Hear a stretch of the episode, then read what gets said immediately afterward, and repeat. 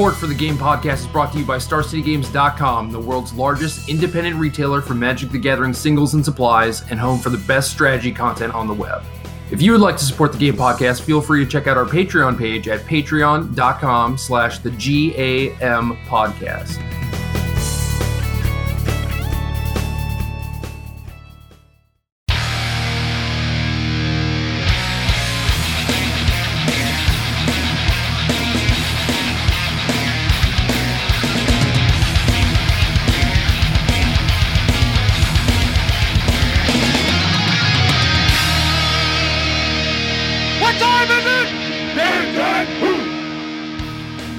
Welcome to episode 127 of the Game Podcast. I'm your host, Jerry Thompson. Here with me, as always, is Brian, the humble Budoka Gottlieb.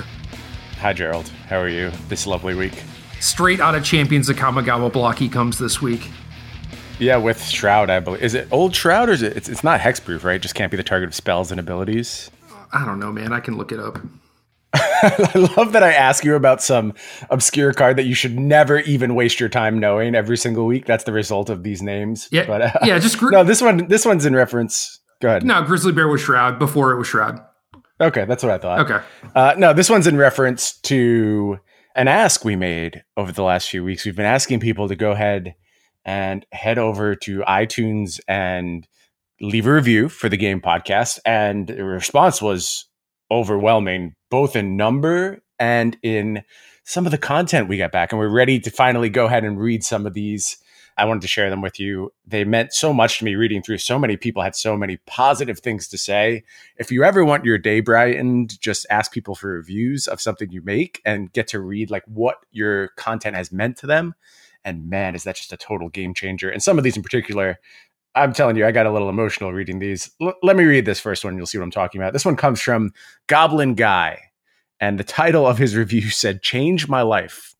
This title isn't a lie or clickbait, but simply the truth. I've been playing competitive magic for years, and I had always struggled with not achieving the success I felt I deserved to see for all the time, money, and energy I was committing to the game.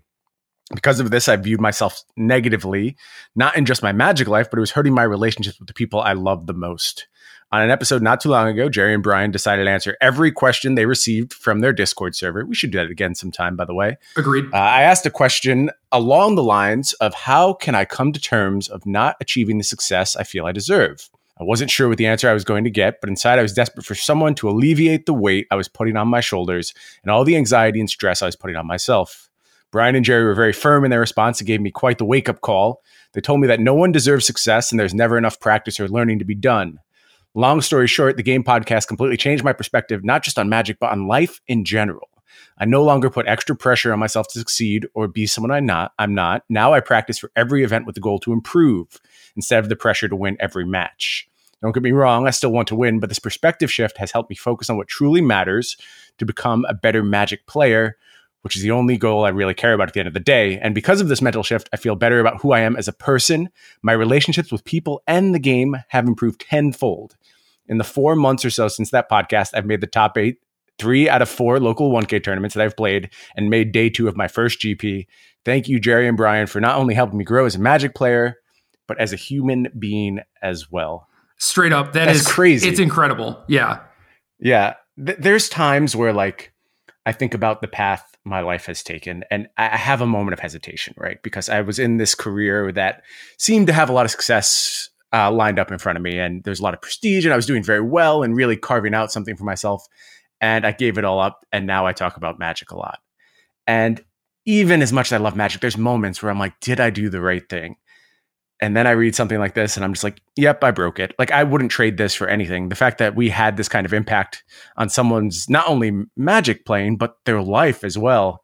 It's really jaw dropping. Awesome. Thank you, Goblin Guy, for sharing that. I hope things continue to do well. I hope you continue to improve in life and the game. And I am psyched for you. And uh, it really means a lot. You took the time to write up that review for us. So when when I started making content, it was basically just because I knew that I had a lot of information that I wanted to share, and I also wanted to get paid to do magic related things, you know. Sure. And over time, that shifted a lot because I would get responses sort of like that one, where it's like, "Hey, you know, you helped me succeed in this whatever endeavor it was, whether it was like FNM, PTQ, GP, whatever. And I I started to realize that like that sort of stuff meant a lot to me. And then just over time, my focus shifted from actually like competing myself and trying to succeed myself to trying to help others because of reviews and stuff uh, exactly like that where it's like there is basically nothing better in the entire world than to get that kind of feedback you know totally at agree. the same time we could be doing so much more and be so much better at our jobs and everything so like we're we're still also going through like this constant learning process and yeah, man. Uh, that is that is basically all I want to be doing with my life, and it, it's weird as a content creator because you don't necessarily see the impact that your work has on people. You know, like I know that, of course, I know that maybe like twenty thousand people listen to this podcast every week, and you know, ten thousand or whatever read my articles on Star City, and I have almost forty thousand people following me on Twitter or whatever. That's a lot of people, and I say a lot of stuff, and I put a lot of stuff out there, and I gotta imagine that some of it has an impact for better or for worse, you know, and you very rarely hear about the better, but then it, you know, you get like one every month or every two months or whatever, and it just gives you like the energy to keep on going. So, yeah, Goblin Guy, thank you so much. Uh, I, I, remember doing that show and I remember that question. And uh, if I remember correctly, I remember if I remember correctly, I think that we were probably like a, a little like peeved by that question and a little upset about it. Right. And, you know, I think that if Goblin Guy went back to the same point in time where he was asking that question, he would also be peeved at himself now that he's seen how much there really is to do, how much there is to learn. And uh, you realize how unhealthy that mindset is. And don't get me wrong, I held that mindset for Same. a very large period of my life. Same, so I'm man. not going to begrudge anyone for coming to us with that kind of question. It's just something you have to learn. And when you do, you're like, oh my God, I wasted so much time with these negative emotions. They were worth absolutely nothing. Uh, and I'm glad that Goblin Guy has turned that corner for sure. Right. And he had enough foresight to actually just ask the question in the first place, enough self awareness to realize that that was this thing that was just like crippling him, not only in magic, but in mm-hmm. his day to day. Right. And I think that yeah. that takes a lot. Like that, that already tells me that you have the, the capability, like the blueprint for improving and understanding what's going on and how your actions affect those around you and stuff like that. So, like kudos for making that change too because it's like very easy to hear what our response was and just be like oh screw those guys you know they don't know me they don't know what they're talking about sure yeah and i think a lot of people do have that response quite often but not goblin guy he was hasty to make a change you see what i did there yes. hasty jerry yes I've I've played some okay. with Goblin Guide this week. I okay. get it, man. Good. I'm, I'm glad you're getting your Goblin Guide reps in. I was actually disappointed. I 5 0 a league and it didn't get posted there's something weird going on with the the posting algorithm where some decks seem to fall out of the uh, the group of posted decks. I mean, I don't know if yours was supplanted by another burn list. But, it was. Uh, it was. I've definitely yeah, I've heard stories of like Amulet doing a 5-0 and then just not showing up anywhere in the the list of decks. So watch the conspiracy. There. They're they're yeah, trying, trying to, to keep those primeval titans down. Yep. Uh, so the the next review is very nice and and makes me feel good, but also at the same time kind of sad. And I I think that it's it's written in kind of like a tongue in cheek tone, which I I took it as and. It, I, I liked the the writing and how it seemed humorous, but also very depressing. So this one comes from Green Five, and they say, "I wake up every morning in a bed that's too small, driving my daughter to a school that's too expensive, and then I go to work for a job which pays me too little. But on game podcast day, well, I like game podcast day. I do like that understated presentation right a lot. Uh, quite a bit. And thank you for sharing. And I hope that your bed gets larger and your job gets better and your daughter's school gets cheaper. I think is the other one we have to deal with. Or or she graduates, you know, like sure, yeah, gradu- that's fine too. Graduates, gets a good job, maybe becomes a lawyer, actually enjoys her job and makes a bunch of money. That's pretty unlikely if she becomes a lawyer. But, uh, there's, there's, some chance. Find a better profession, child. Do something besides lawyering, and uh, I, I, think you'll definitely be able to help your dad get a, a nicer bed and uh, a job he prefers a little bit more. All right, we got we got a third one. Yeah. We do we do have a third one. Uh, th- first of all, we only chose three. There were so many we could have chosen. Thank you everyone for stepping up and doing these reviews. It really does mean a lot. But those of you whose reviews we did read here, make sure you get a hold of Jerry. Shoot him a DM over on Twitter, and we'll get you some swag for taking the time to to help us out and uh, post over on iTunes. But the final one comes from Unhappy Katie, who says, "Game is a must listen." If you play or want to play standard or modern at a competitive level, listening to game is a must.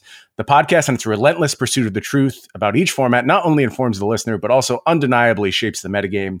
Perfect for a drive to work, some listening time on a road trip to a tournament, or when lying in bed after Cedric Phillips poisons you. This is a podcast that no spike should miss. Unhappy Katie, that's exactly our target audience drivers, uh, tournament goers, and people who have been poisoned by Cedric Phillips, which is an ever growing list, as we know. So yeah, and can can confirm it is a good listen. Even even when you know like Cedric's on the podcast and he poisoned you, it's still it's still pretty reasonable. Right. You know, you still managed to power through it and enjoy his presence and somehow forgive him deep in your heart.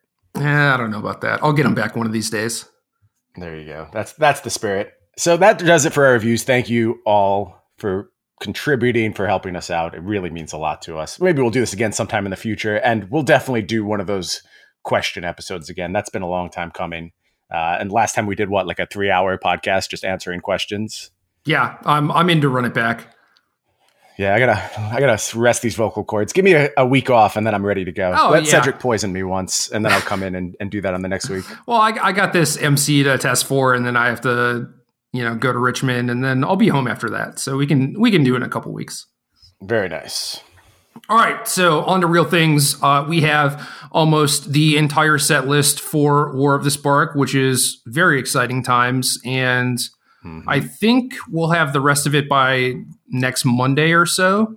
Is that accurate? That sounds right to me. Yeah, yeah, I think so. And then we'll be ready to do our, our top ten show, of course. Yeah, and I honestly think that we could probably do the top ten show now, but we're gonna cover the rest of these previews, and uh, it is only official previews. There are some other cards that have been leaked that we could talk about, but we're just not going to do it. We got uh, some negative feedback last time the fact that we didn't separate them and uh, that is completely understood. Like next time if there are leaks we'll put them at the end of the episode or something so that people who don't want to subject themselves to that uh, do not have to.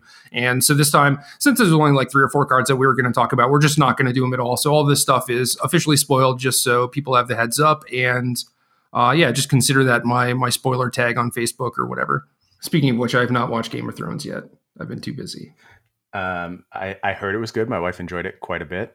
I gave up on Game of Thrones. I, I read the books first, and I was just like, "This is too brutal for me." I'm kind of a wimp, Jerry. I don't know if you know about me, but like violence and bad things happening to people, it just bums me out, man. So it's not for me. But I'm glad people are enjoying it. It sounds like uh, they have returned to form quite nicely.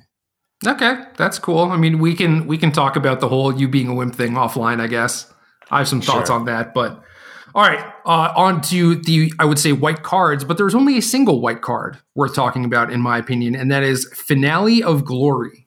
Uh, X Dub Dub, uh, Mythic Sorcery, create X 2 2 white soldier creature tokens with vigilance. If X is 10 or more, also create X 4 4 white angel creature tokens with flying and vigilance. Brian, what are your thoughts on this cycle of mythics? Like, if X is 10 or more, how are you making this much mana? Are these just commander cards? If they are commander cards, why are they taking up mythic slots? What is the deal? Yeah, I don't I don't think they're commander cards because the front sides carry some like okay rates for the most part. And I think this one a little bit lower than some of the other ones. Uh, but even still, like X is three, six power and toughness w- across three bodies, which in white can often be a benefit, splitting up your power and toughness. That sounds pretty good. And then it starts to scale really dramatically after that.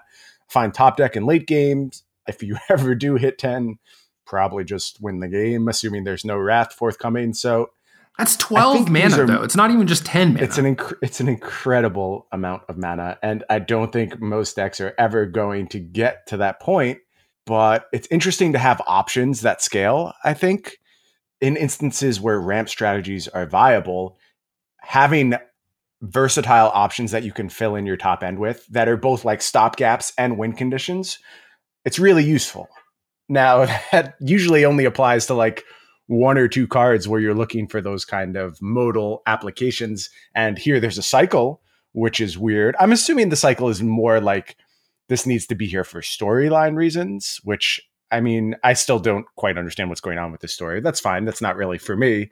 But I, I, think these are very important moments. And maybe that has as much to do with their mythicness. And then they kind of need to have a kicker to them. And that kicker is somehow X is 10.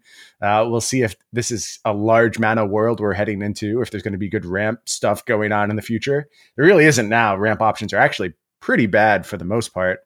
But these cards are all interesting, and most of them are at least worth consideration in certain roles. Well, I look at three mana for a 2 2, four mana for two two twos, five mana for three, six for four. Like none of those rates are particularly good. And then obviously, if you have 12 mana, you're getting a whole lot of power, but is that better than literally anything else that you could be doing? Like, I don't think so. With 12 mana? Yeah. Yeah. So I feel like I'm just going to pass on this card, especially because we have cards like Usher Assemble and March of the Multitudes. And like, granted, both of those are Selesnya cards and not just mono white cards, but like this thing isn't even an instant to like block things in combat, you know, so you're not even getting any value there. So I don't know, man. I'm not seeing it. It's a weird one. And I, I think like it has to have, for this card to be good, it has to have a split function. It has to be a stopgap and then a win condition. And you have to be happy with both of those. And it's like, you know, if you ramp turns two and three and then play this as your blockers and then you stabilize some other way and get to the late game where you top deck this and it's just your win spell, that sounds okay to me. But this is a very specific application of this card, and it's one that doesn't really seem to exist right now. So I do think you're right. This will sit the bench for the time being. I think there's a potential role though, given how other cards break. Gotcha. Uh, next card uh, moving on to the blue cards, we have Finale of Revelation, XUU, Sorcery, Mythic. Draw X cards. If X is 10 or more, instead shuffle your graveyard into your library, draw X cards, untap up to five lands, and you have no maximum hand size for the rest of the game. Exile this. So almost strictly better brain geyser. Technically, you can't kill your opponent with it, but this is, no right. matter how much you cast this for, you're not going to lose as a result of it because of the shuffle your graveyard thing in. So kind of cool, but are we living in Brain Geyser world? I remember when Brain Geyser was restricted, and this is going back a very, very long time ago. But again, I, I just think there's so many better options. And as you do the thing where you scale through the turns and you think about this for five mana and you think about it for six mana, and all of those are okay. I mean, at least in this case, there's realistic scenarios where a control deck just sits there with 12 mana in play and wants to cash in and spend that mana to find whatever answer they need in the moment, can immediately cast it because they've untapped five lands. So there's something there where it, it is potentially doing that scaling thing that we talked about with the white one. Uh, but the front side, kind of mediocre in most instances. And again, you usually don't want to be tapping out, and this requires you to in all instances. So it has to be a different look of control deck. They're not going to look like the typical builds with absorb and things like that. But again, if there's big mana strategies, these type of options are very, very useful to bridge the gap between win condition and just getting to that point. Right. The, the problem is being able to find a deck that actually wants to do that sort of stuff. And uh, a couple seasons ago, we had Hour of Promise, which I think was uh, right. a, a, pretty big enabler for those sorts of decks, and especially with like the cool desert mana base. And we don't really have a whole lot of that sort of like either enablers or payoffs, really. So I don't know. Again, not really seeing it. There's like chromatic lantern stuff, but even those decks don't ramp particularly hard. They just mostly fix mana. Uh, there are some new there's a new ramp artifact in this set. I believe that's officially spoiled now. Four yeah, fi- mana can produce Firemind Vessel color. Right, Firemind Vessel. So there, there's that. Maybe that opens something back up, but we'll see. That sounds a little narrow to me. It does play into that whole five color vibe. So maybe there's some ridiculous meme deck based around all the revelations or something like that. But probably not a tier one competitor as it stands right now, especially because there's other good options uh, in these colors. And that's one of the themes we keep coming back to with the set so many options. There's just powerful, powerful cards all over the place. Right. And you have uh, Circuitous Route, Firemind Vessel, Gilded Lotus, stuff like that. But like Circuitous Route and the Gate sort of stuff, it seems like already does this a little bit better. And then you want like Expansion Explosion, Hydroid Krasis. Like you already have these X things, these big X spells that are good payoffs that I think are stronger Yeah. than these finales that we've talked about so far. I think you're right. All right, next blue card, Narset, Parter of Veils, one UU, uncommon Planeswalker Narset, five starting loyalty. Static ability is each opponent can't draw more than one card each turn. And minus two, look at the top four cards of your library. You may reveal a non creature, non land card from among them and put it into your hand. Put the rest on the bottom of your library in a random order. Feels like for this card to be meaningful, you need to break the synergy, like of, of some other card, some kind of howling mine effect where your opponent doesn't get the benefit. That's a little cute and probably again not standard playable. The minus two is fine. Like you really don't want your three mana planeswalker to work super hard to be able to be a divination, I guess. And granted, you're getting some selection, but there's deck building constraints to get access to that consideration. And you may be leaning into them with Augur Bolas, but Narset doesn't play particularly well with Augur because it's not an instant or sorcery for that count. So, uh, pretty underwhelmed by this Narset. I don't see it doing a lot going forward. Yeah, I agree with that. I don't know if this is meant to be a specific hoser for anything or if it's just like, okay, well, you have this sort of hoser there if you end up wanting it. I'm kind of floored by the impulse being restrictive too. It's just like this card seems so weak already that I'm kind of surprised by that. Yeah, well, I mean, look, there's going to be weak planeswalkers now, right? That's part Yeah. of their new MO. Some of these are going to be limited fodder, and then some of them are just not even going to be good and limited. And I don't know if Narset goes that far. I'm sure it probably has a role, but it doesn't seem super impactful to me. Yep, agreed. Next card is Commence the End Game. 4UU, rare instant. This spell can't be countered. Draw two cards, then amass X, where X is the number of cards in your hand. Uh, this seems much better than Finale of Revelation. I love that it's an instant. I love that it can't be countered. I love that it generates immediate battlefield presence. I think when you start thinking about this as like a Muldrift replacement, it gets pretty exciting. You're not going to play a ton of these, but this seems like a pretty safe include in a lot of spots for a control deck. Think about like playing this end of turn, getting a couple cards in your hand, and being able to pressure a planeswalker immediately. That's a really nice play pattern I like. So this seems like a card that's going to have some role in just standard control decks. And then if you want to build around amass a little bit harder, uh, you're doing something with our quote unquote new bitter blossom, then maybe you can start to lean into those synergies a little bit. But on its face, I think this is just a fine card. Yeah, I think this card is dope. This is this is yeah, six mana, six six Mulldrifter or whatever. Like that is kind of you know the floor with it. Really, like I think you're going to be amassing for larger amounts than that a lot of the time, and especially when in combination with things like Dreadhorde Invasion, like you talked about.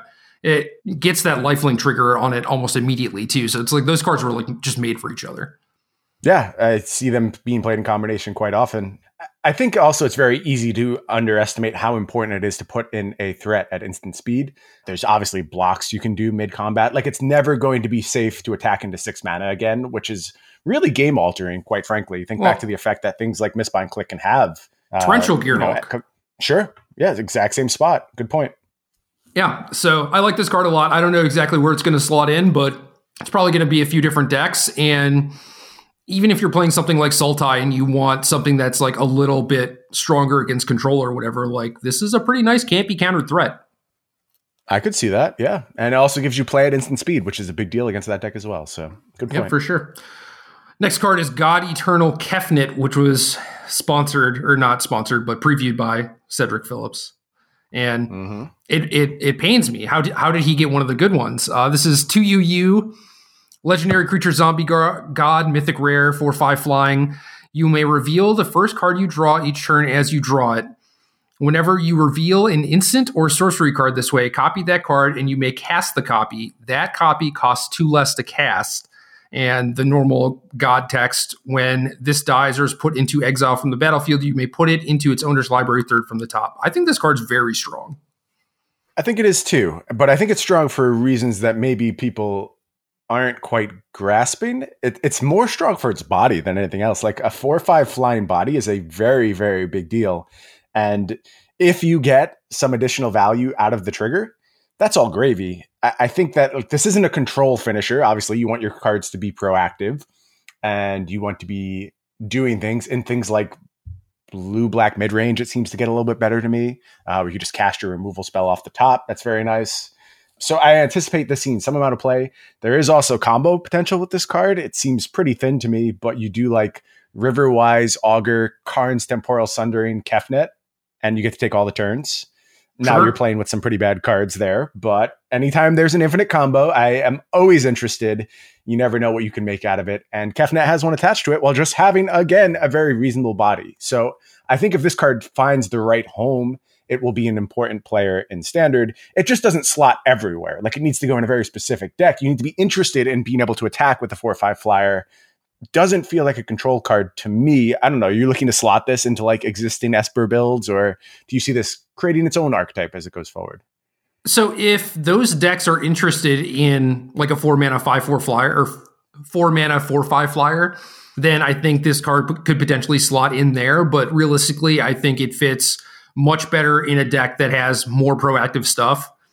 So obviously, if you hit any sort of card drawer off this, that's fine. But I want to hit like lightning strikes and Ral's outbursts and stuff like that. And spot removal, I think, is fine too. But it's also possible that you know you just start the turn, they don't have a creature on the battlefield, or they don't have the right type of target. You know, maybe you uh, have like a Vraska's contempt or something, and it's like, well, sure, I guess I'll get to kill your one one or whatever. That's not really a big deal. But Right. if you have like you know strikes and outbursts and stuff, it's like okay, you can use that to kill planeswalkers, kill good threats. You can double up your lightning strikes to then kill bigger stuff. You can just go to the face with your outburst, like, and that takes advantage of you having a four five. So I like that sort of plan, but just in a traditional like counterspell heavy control deck, it doesn't make a whole lot of sense to me. Yeah, I agree with you there. Thought Erasure is another one where like just casting two Thought Erasures on the same turn, it's pretty brutal. It's very hard for opponents to be able to survive that kind of uh, card quality swing in one spot. And obviously, you cast the first one. If there's no need to cast the second one, you just skip it. So I could see this seeing a lot of play in both red based decks and black based decks. I, I think it fits very well in either of those. Like you said, the more reactive spots probably not going to be a home for God Eternal Kefnet. Uh, if you get the infinite combo to work, more power to you. I would love to see some of that going on. Yeah, all right. I'm I'm brewing. I got I got the wheels turning. Don't worry. I'll have a deck list for you at some point. Beautiful. All right, next card is Tamiyo's Epiphany, 3U sorcery, scry 2 or scry 4, then draw two cards. So Foresee reprint. Yeah, uh, this is fine. Like there, again, there's so many options right now. If you're wanting, if you want to do this at sorcery speed, uh, it'll be quite good. And Foresee was a meaningful card for sure. Uh, I feel like most decks interested in this kind of effect generally want it at instant speed more than they want the Scry 4, but that changes where there's like combo potential. And we keep talking about different forms of combo that exist in this new set. We just talked about one, which is relying on all blue cards, need some specific things to happen, need some specific cards on the top of your deck, possibly, so you can bury it down under the two cards you're going to be drawing. So Tamiyo's Epiphany does something, that's for sure. And if you can find applications where you're not super concerned about having mana open, maybe this slots in. Yeah, I think this kind of goes hand in hand with God Eternal Kefnet, where obviously you'd want this in a deck that doesn't have a whole lot of counter spells, and you're more Mhm. interested in having like a quick burst of card selection and card advantage than the long game power of Chemister's Insight. So something like Grixis midrange comes to mind, where I could see Tamiyo's Epiphany slotting into that deck more so than Chemister's Insight would. It plays beautifully with Kefnet for sure. Uh, next card we have is Spark Double, which you wrote an article about already. This is 3U rare creature illusion 00. You may have Spark Double enter the battlefield as a copy of a creature or planeswalker you control, except it enters with an additional plus one plus one counter on it if it's a creature. It enters with an additional loyalty counter on it if it's a planeswalker, and it isn't legendary if that permanent is legendary. So cannot clone your opponent's things, but I think that this card is pretty strong. Yeah, so that's a weird limitation and not one that clones usually have. And it presents some problems for sure. Like if your battlefield has been dealt with, your spark double is always going to do nothing, which is not what you want your card to do in your constructed deck. But I do think there's enough upside here. And I don't know if people are sleeping on this card or there's just so much going on that it hasn't been something that's talked about. But having two identical planeswalkers on the battlefield can actually break pretty quickly in a lot of instances. Uh, and then legendary creatures, there's there's good legendary creatures not only in this set. Obviously, there's like what is, is it Rololesk? Am I pronouncing that correctly? Yeah, the, Apex the hybrid. Simic flyer. Yeah, the Apex hybrid, and then you go back to Prime Speaker Vannifar, where you can now pod up a second copy of your Prime Speaker and get some chains going. Spark Double starts to look pretty exciting. Uh, I think it's a narrow card. Does what it does, and it does it very well. And we'll have to work to find homes for it. It's not just an auto inclusion the way some past clones have been because of that limitation. But I still think this is a card worth paying attention to because it's doing some new stuff in the clone space. Yeah, Spark Double with Vannifar is pretty interesting because you might think that if you untap with Vannifar once, you just like win the game or whatever, but you're accruing very small incremental advantages. And then if they draw something to deal with your Vannifar, then you're just kind of back to square one. You know, you're up like a mm-hmm. little bit of value. But yeah, this way you get to insulate yourself a little bit where now you just have two Vannifars and things start getting out of control. So I like that idea a lot. Vannifar picked up some good targets in this set as well. There's the God Eternals for one, which I think are interesting. There's also uh, Massacre Girl, which is kind of a wrath that they can now tutor up, which is pretty exciting. So interesting, interesting times for Vannifar, a card that always seemed like it was just on the cusp of maybe getting there. Maybe now's the time. We'll have to see. We will see. Last blue card is Silent Submersible. UU for an artifact vehicle 2 3. Whenever Silent Submersible deals combat damage to a player or planeswalker, draw a card, crew 2. Pass. The hardest possible pass. I, I just don't think this card does anything. I keep looking for evasion on this card and I'm not seeing it. Nope, it just sits there on the battlefield, a big dumb submarine. Which uh, are there submarines in this world? I, I guess so. It doesn't make a lot of sense to me, but here is one, and uh, I don't want it in my deck. I don't think this does anything. At crew one, maybe you could like trick me into playing this, but at crew two, it's just like I, I don't know what this is supposed to be doing right now, quite frankly.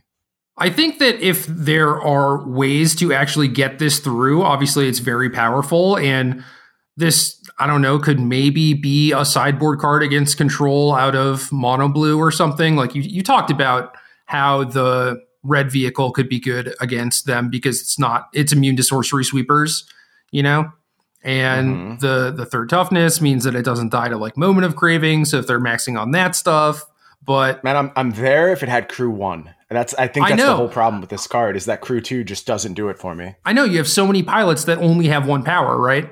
So. It, it still doesn't even make a whole lot of sense for that deck, and they're also you know boarding in Hostage Taker and stuff like that. So not only does it right. just take the submarine, fake submarine, but they can just block it too. So I don't know. It yeah.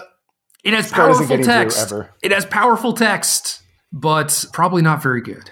I'm with you. Uh, I, I, think we missed one too as we moved through the blue cards. Uh, Narset's reversal. Oh, we did. Yeah, my my bad. My bad. Go ahead, hit us up with that one. This is UU rare instant. Found it. Okay. Uh, copy target instant or sorcery spell, then return it to its owner's hand. You may choose new targets for the copy. What do you do with this one? I am still processing this one and trying to figure out exactly what we're supposed to be doing.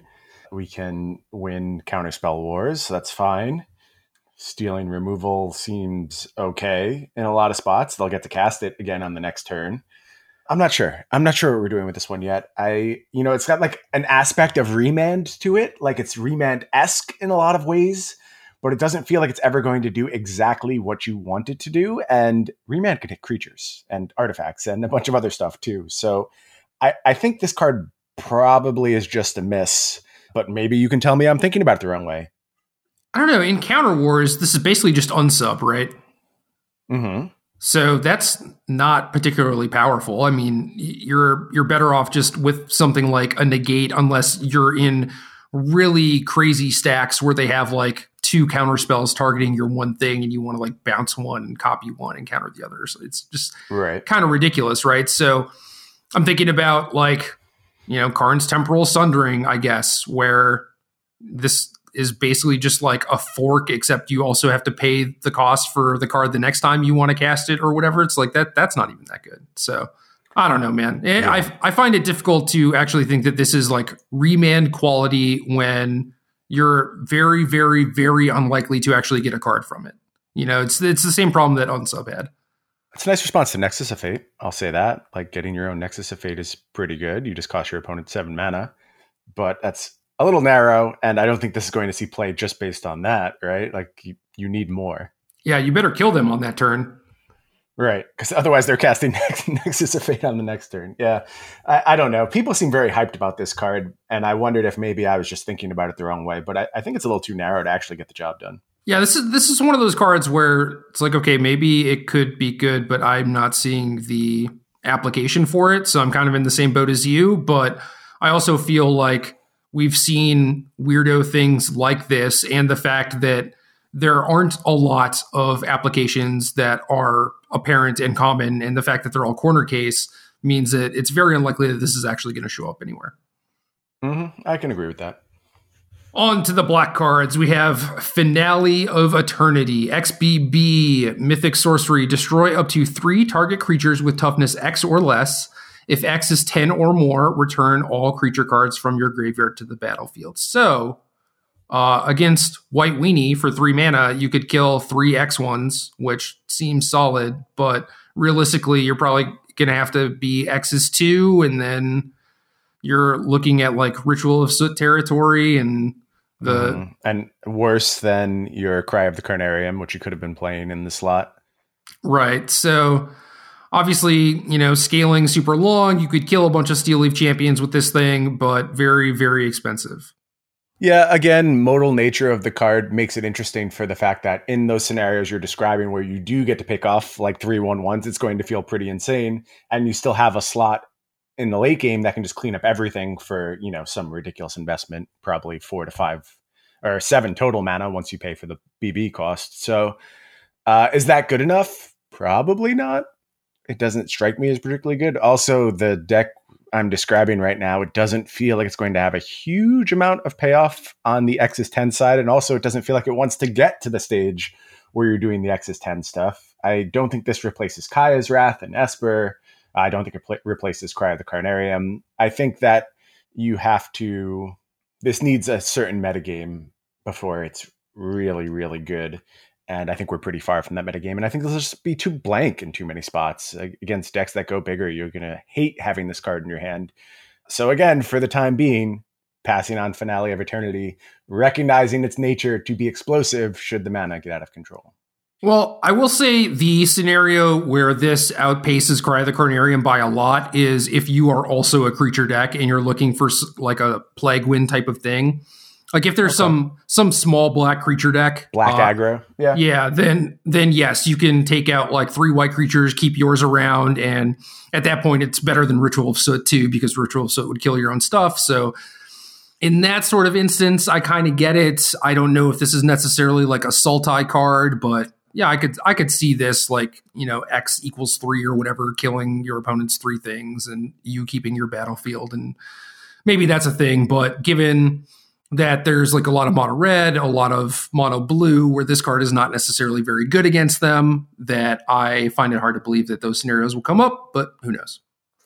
No, that's a good use for the card. It's a good good pickup, but uh, still, that deck doesn't exist as it stands right now. Didn't see a huge amount of ads for any type of mono black aggro. So probably not, is my guess. Nah, but it could be like, you know, white black knights or uh, red black or something like that. Maybe aristocrats type of thing. Like th- there mm. are other black creature decks that aren't necessarily just mono black, right? And they're all fringy. No, they're all fringy for sure. But yeah. Anyway, next card Deliver Unto Evil to be rare sorcery. Choose up to four target cards in your graveyard if you control a Bolas Planeswalker, return those cards to your hand. Otherwise, an opponent chooses two of them, leave the chosen cards in your graveyard and put the rest into your hand, exile this. So this is graveyard gifts ungiven with uh, a weirdo kicker if you have a Bolas. Cool card, incredible art, and I think probably pretty useless. Uh, the fail state is painful Many times this will do absolutely nothing. It's Punisher in some ways without the insane selection that Gifts Ungiven carries with it. It's sorcery. I mean, there's just a ton of knocks against this card. And unless we're doing something very, very specific with Deliver Unto Evil, I'm not really interested. And I mean, maybe I'm thinking about it wrong, and we're just supposed to work super hard to make sure we do have a Bolas, and we're just drawing four off our three mana sorcery. But even then, we have to have put four cards into our graveyard at that stage in the game, which is not a guarantee. Like that's just not how games necessarily play out, especially in a world where like there are no fetch lands, so there's not just this constant churn going into graveyards. So I don't think this card is particularly good. Uh, tell me why I'm wrong. I don't necessarily think you're wrong, but I do think that it's cool that it's not separate names, right? So if you have four Vraska's Contempts or whatever, it's like you're you're getting the thing that you want. Right. However, I do think it's just very difficult to put cards into your graveyard in standard, especially like en masse of things that you actually care about. You're relying on like explore and surveil and search for Azcanta and stuff like that. There's no like mass amounts of actual self milling. There's like Stitcher's Supplier and then like some of the blue cards, right? But yeah, for for the most part, I'm not really seeing this. I guess I'm kind of curious to see what I could do with this alongside Arclight Phoenix because there were some. I think Matt Nass built like a three color Vicious Rumors one when yeah when GRN came out when like Blood Crypt was legal and stuff, and it's like maybe this is like the cool you know draw two that allows you to always bring back a phoenix or whatever and there's some self-milling stuff where like maybe you could put another deliver unto evil into the pile which means that they're probably not going to give you that which means that you're kind of locking up like you know two of the other three or whatever but yeah i don't know. Like you're you're getting two cards for three mana which is just divination level quality or whatever. We can do better than that these days but there's a non-zero guarantee that they're like all reasonable spells. So I don't know. It's it's something I'm I'm going to look into and play around with, but I don't expect it to be you know just like completely bust out or anything. Sounds right to me. All right, fine. On to the Elder Spell. BB Sorcery, rare. Destroy any number of target planeswalkers. Choose a planeswalker you control. Put two loyalty counters on it for each planeswalker destroyed this way. This card is wild because if you asked me to cost a spell to destroy all planeswalkers, I probably would have on default costed it like three or four mana. Right. And for for only two mana, you get to destroy all planeswalkers and you get upside. And then you stop and think about it for a minute and you're like, well, wait, is this actually even that good? Like, how often does this matter? How often are there going to be multiple planeswalkers in play? Uh, I think the answer is not that often. I think this is probably like a good sideboard card to function as a good check on a world that could get out of control with planeswalkers. If there was just a backbreaking Super Friends style deck, maybe the Elder Spell is the answer you're looking for uh, and makes it really hard for that deck to exist. So this feels more like a safety valve than an actual meaningful card that's going to be slotted into a lot of decks, just because it's going to be dead in a lot of instances. You need to make sure this card is live before you can play it. I mean, this is probably like a casual dream card, right? Every commander player is salivating over the Elder Spell, but over in the constructed world, I think this is probably just a very niche sideboard option. But it does a great job of being a super exciting card without actually accomplishing all that much, which is, which is cool to see. Yeah, even if this is just a hero's demise for Planeswalkers, where it's like I sideboard one copy of this in my Grixis midrange deck or whatever, I think that's perfectly reasonable. I mm. highly doubt that there are going to be worlds in which, you know, they play a planeswalker, I have this and I don't cast it immediately. I mean, maybe I give them time to develop their board a little bit, maybe play out a second planeswalker while I like play out mine first so that I can get some value from this thing. But realistically, I think I'm just going to use this as like one for one to kill a planeswalker if I happen to have a planeswalker of my own on the battlefield. Cool, that's that's extra bonus points. Like that is probably an ultimate right there, which I think is really right. strong. But I don't think, at least right now, like last season, there weren't a whole lot of decks that you could sideboard this card against necessarily. And I agree with you going forward that might change right i mean we do have we have a lot of planeswalkers in the set some of them are pretty decent and even if they're like borderline enough to see play it's like okay i'll play one small Vivien or one Jiang or whatever you know in my green deck. It's like okay then the versatility of this thing goes up by a lot right? But i, I still don't think that you're ever main decking this. But yeah if you do get to kill something and then immediately ultimate your angrath or whatever it's like yeah that's pretty tight you could also try and like combo on your side of things and like play a deck loaded with planeswalkers, use your elder spell to fuel up ultimates on one of them. And right. I, I don't know if that's actually going to be a thing. That feels a little silly to me, but you know, if we are given the right ultimate and you know it's game winning, then that's fine. You can look into those type of things. And if you have enough support up and down the curve for reasonable planeswalkers, which are like good defensive options and can protect themselves, then maybe that deck can work out. So, and a really interesting card, a really cool card, but like you said, probably destined to just be a very niche sideboard application. Yeah, but that's fine with me. I mean, I, I like killing yeah. planeswalkers. I like black mid range decks. Like, let's do it. Sure. Next up, we have Spark Harvest. B, sorcery common. As an additional cost to cast this spell, sacrifice a creature or pay 3B, destroy target creature or planeswalker. So I think I would have been happy with Bone Splinters. And this is nice.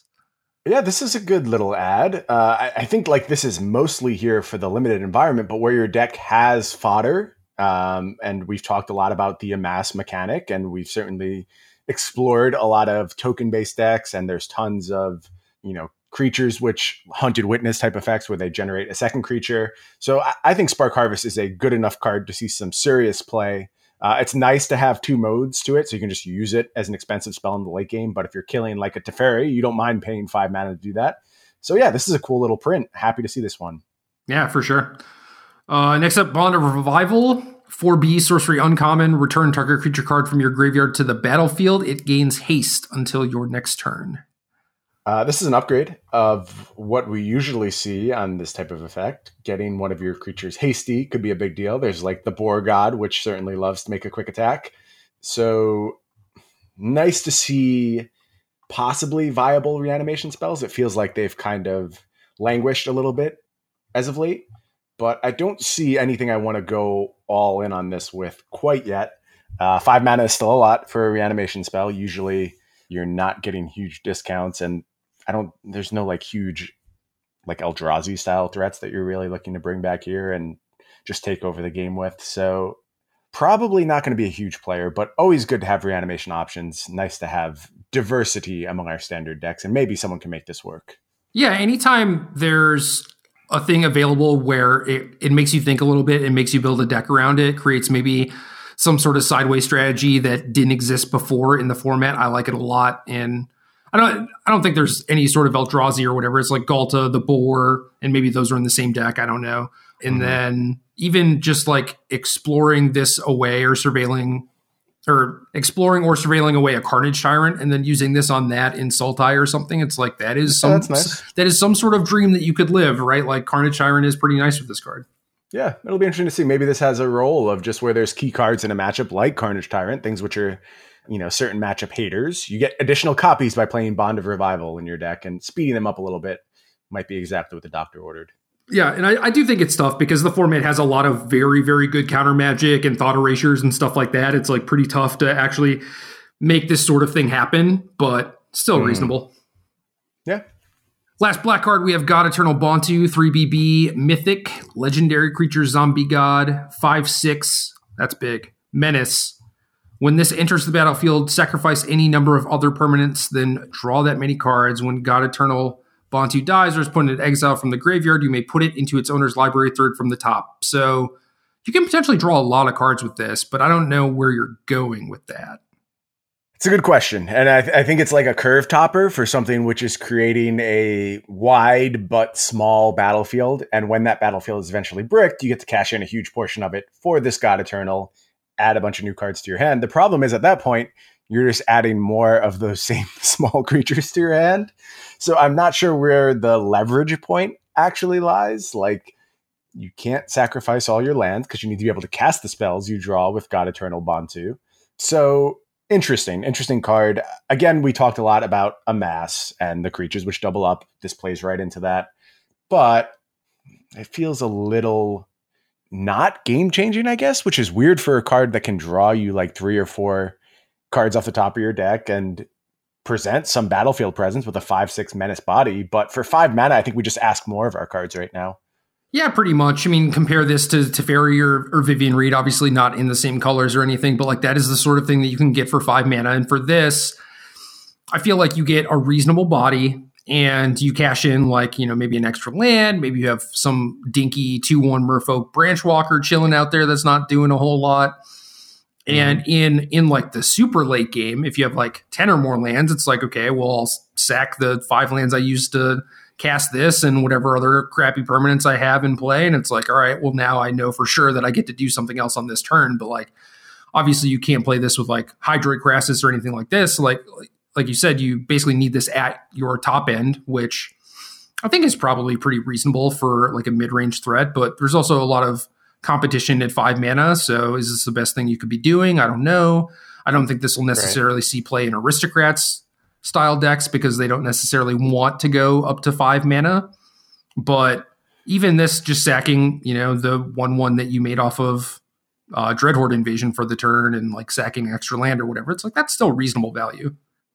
Yeah, not an awful card in that state. And uh, I mentioned Vannifar before. Like you can see scenarios where getting this would just be uh, exactly what that deck needs because you'll you'll get this and then you'll have all your mana open to immediately deploy whatever you draw.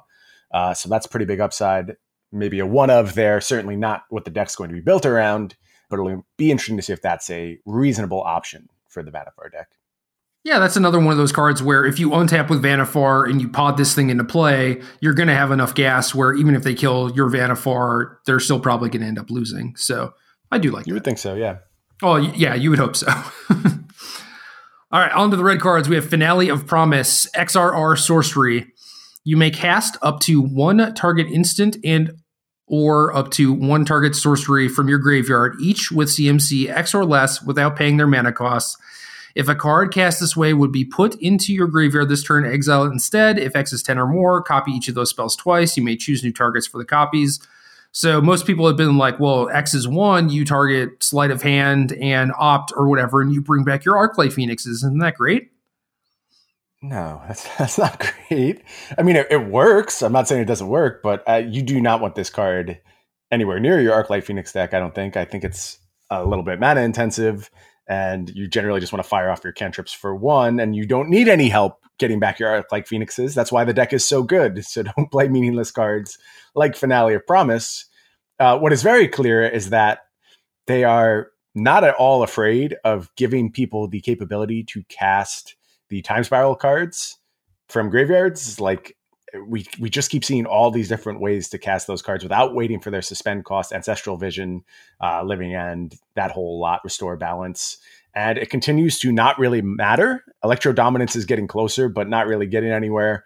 I don't know if Finale of Promise changes that equation. You could look at new living end setups where you're just like trying to get the living end into the graveyard as well and self milling yourself as opposed to doing a ton of cycling. So interesting to see if that's anything to look into. But yeah, I don't know. It just feels like either you have to find something broken for this card to do, or again, it's just asking for the proper setup to be in place to get the appropriate payoff. And that's too risky. You just want to be more consistent than that.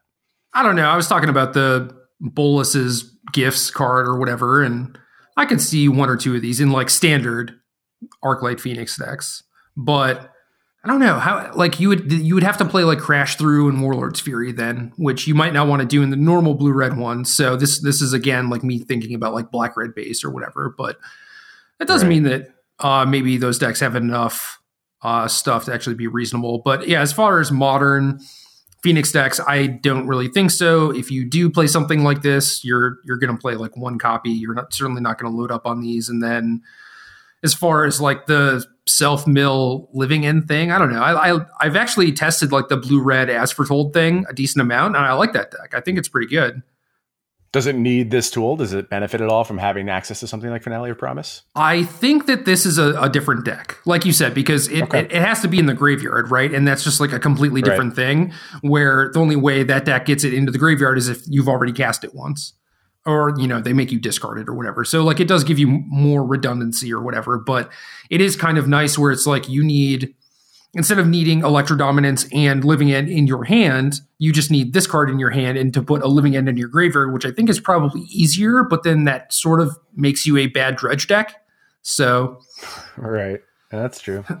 so, yeah, I, I, don't really like that approach, but we'll see. I mean, I, I do think it is cool that these sort of things exist and you know like we we've gotten as foretold we've gotten electro dominance and now these decks are starting to see play and stuff and i do think that aspect is really cool it's wild how much fear there was the first time we found a way to cast those cards reliably. and everyone was just like, "Oh, modern's broken. This is going to completely take over the format." And now it feels like every set we get a different way to enable those time spiral cards, and they've become old hat at this point. Yeah, but I I don't know. I feel like there's also not a lot of people working on them, so that is kind of a distinction there where you know maybe a good version of those decks either restore balance or living end will pop up at the mc in a couple weeks and we'll see yeah always a possibility Next red card spoiled by the Dragon Master himself, Brian Kibler. Sarkhan, the Masterless, 3RR, rare legendary Planeswalker Sarkhan, five starting loyalty. Whenever a creature attacks you or a Planeswalker you control, each dragon you control deals one damage to that creature. Plus one until end of turn. Each Planeswalker you control becomes a 4 4 red dragon creature and gains flying. Minus three, create a 4 4 red dragon creature token with flying. Well, I, I mean, I guess we get to dredge up the M19 Sarkhan again, which is a card that I know both you and I have continually played and been disappointed by every single set. So we get to do it in combination with this Sarkhan now. And I'm just not sure exactly what this card is doing. And in a dragon based deck, your five mana slot is probably already pretty spoken for. I mean, granted, this generates a lot of battlefield presence very, very quickly, uh, essentially over the course of just a couple turns. You're going to have a flying army that will kill your opponent, but you should for this amount of mana investment. And I just don't think like this is what those decks have been missing up until this point. There's there's something wrong with the dragon archetype. It cannot be made to work. I'm convinced. I'm, I please don't make me waste more time on Sarkhan at this point. I've spent so much time with M19 Sarkhan, and it just continually disappoints me. I will say that uh, M19 Sarkhan is not something I've been disappointed with. It has mostly just been the the rest of the shell surrounding the card. But Sar- sure. Sarkhan but is the, the, decks I build let me down every time. That's what it comes down. To. Oh yeah, yeah. But we have a lot of good Grixis cards in the set too. So I do feel like maybe Sarkhan the Masterless isn't the card that you want to use to try and reinvigorate those archetypes. But maybe it's just like you know getting better removal and better creatures and spells and stuff like that. Whereas Sarkhan, it seems like the plus one is like huge payoff potentially for Super Friends deck where you can play a bunch of the cheap planeswalkers and try and protect them, and then it's just like Sarkhan actually turns them into threats, which I think is cool. Yeah, that's nice. Maybe just one shot your opponent, even if you've set up enough battlefield presence. Yeah, uh, which is pretty cool to see. I, I don't think the rider or the static ability on Sarkhan is going to be doing a whole lot because if you have a bunch Such of a weird one, if you have a bunch of dragons, you're winning already. I mean, yeah, obviously it stops like a horde of small things from attacking you or whatever, but yeah. Yeah, only picking off those X ones for the most part. Plus one is very cool, and I like it as a, a win condition. That's very nice, very cute with your Super Friends deck.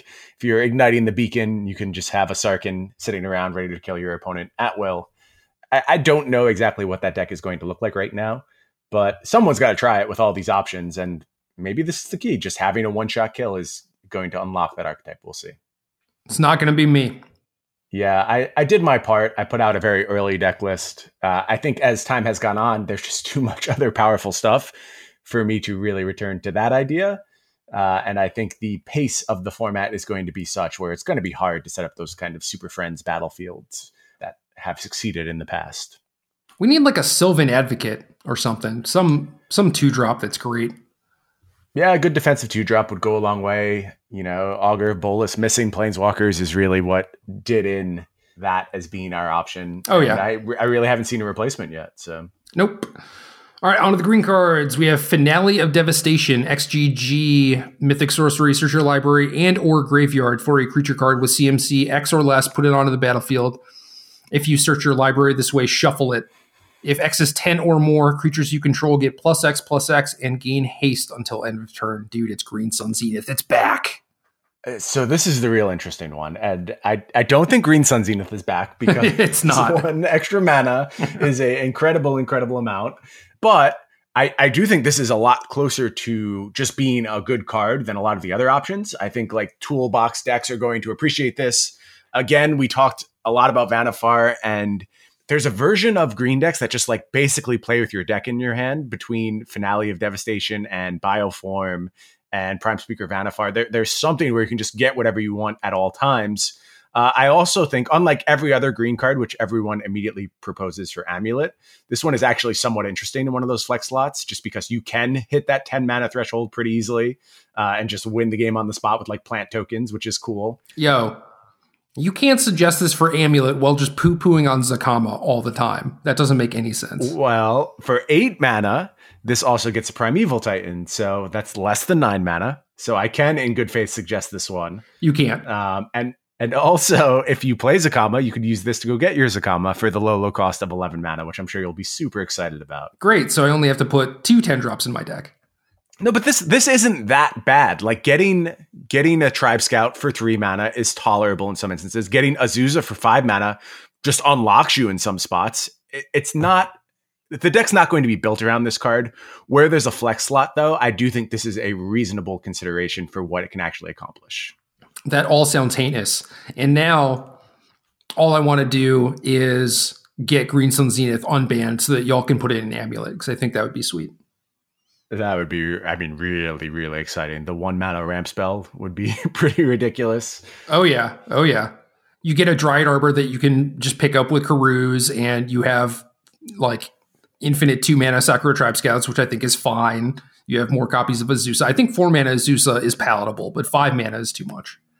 It's a lot more. I, I will concede that. And I think that's what people miss a lot of the time in looking at this card. It's just like, oh, it's Green Sun Zenith. Well, we got to pump the brakes a little bit. And all those scaling numbers really do make a big difference. So I do think there's something to be done with this card. I think it's closer than the other finales. Uh, but let's back off a little bit on the new Green Sun Zenith thing because uh, I've heard a lot of that going around. All right. Well, in, in a similar vein, let's talk about Bond of Flourishing. 1G sorcery. Look at the top three cards of your library. You may reveal a permanent card from among them and put it into your hand. Put the rest on the bottom of your library in any order. You gain three life. Oh, you mean the new ponder? Is that what you want to talk about now? no, it's it's upside, man. You gain three life. Uh, yeah, the this, better ponder. I'm sorry. This this card is so offensively bad. Tell us why it's so offensively bad. It's two mana, and two is double one mana. That is accurate. I can contest none of these points. Uh, so I, I only put it on this list to poo poo it so that people would not put it in their decks because two mana is very expensive. Think about uh, like Board the Weatherlight or Shimmer of Possibility, mm-hmm. stuff like that, where mm-hmm. a, a two mana search spell is just too much mana to be spending to just accomplish very little. And tacking on gain three life is cute, and you're going to trick some people especially you know because the last decade of magic has been just talking about how busted cantrips are or whatever and right. they're one mana cantrips folks. Those those are generally the busted ones not the two mana ones.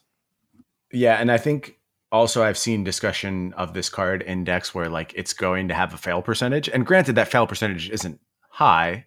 You know i've seen propositions where this would have like a 90% hit rate and that sounds mostly okay. But like that 10% of the time where the card already wasn't very good on its face and now you've added this 10% fail rate yeah people a little overhyped about bond of flourishing as well. I don't know I, you'd really have to have some scenario where that three life mattered a ton. And by playing this card you probably cost yourself that three life. So i don't think you're going to get there for the most part with bond of flourishing.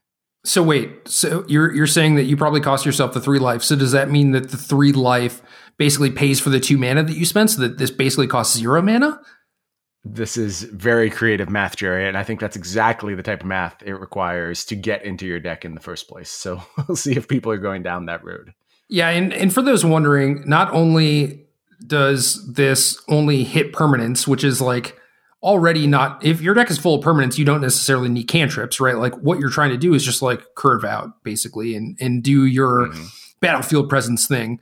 And comparing this to Augur of Bolas, where like the one three body is actually worth more than three life by a lot because you're you're stopping a Skymarcher Aspirant almost, you know, not indefinitely because eventually it's going to get pumped or get the city's blessing or whatever.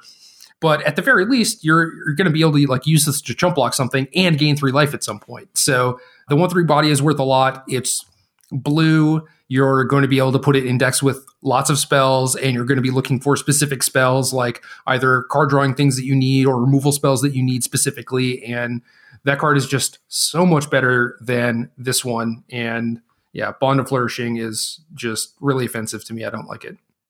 That's our first, uh, I think, hated card of this set so far, where you know you're going to see a bunch of it in lists coming forward, and it's already making you cringe. I'm gonna have to click on it too every single time because it's like I'm I'm going to forget that the card exists because it's never going to be on the forefront of my mind for when I'm constructing my own decks.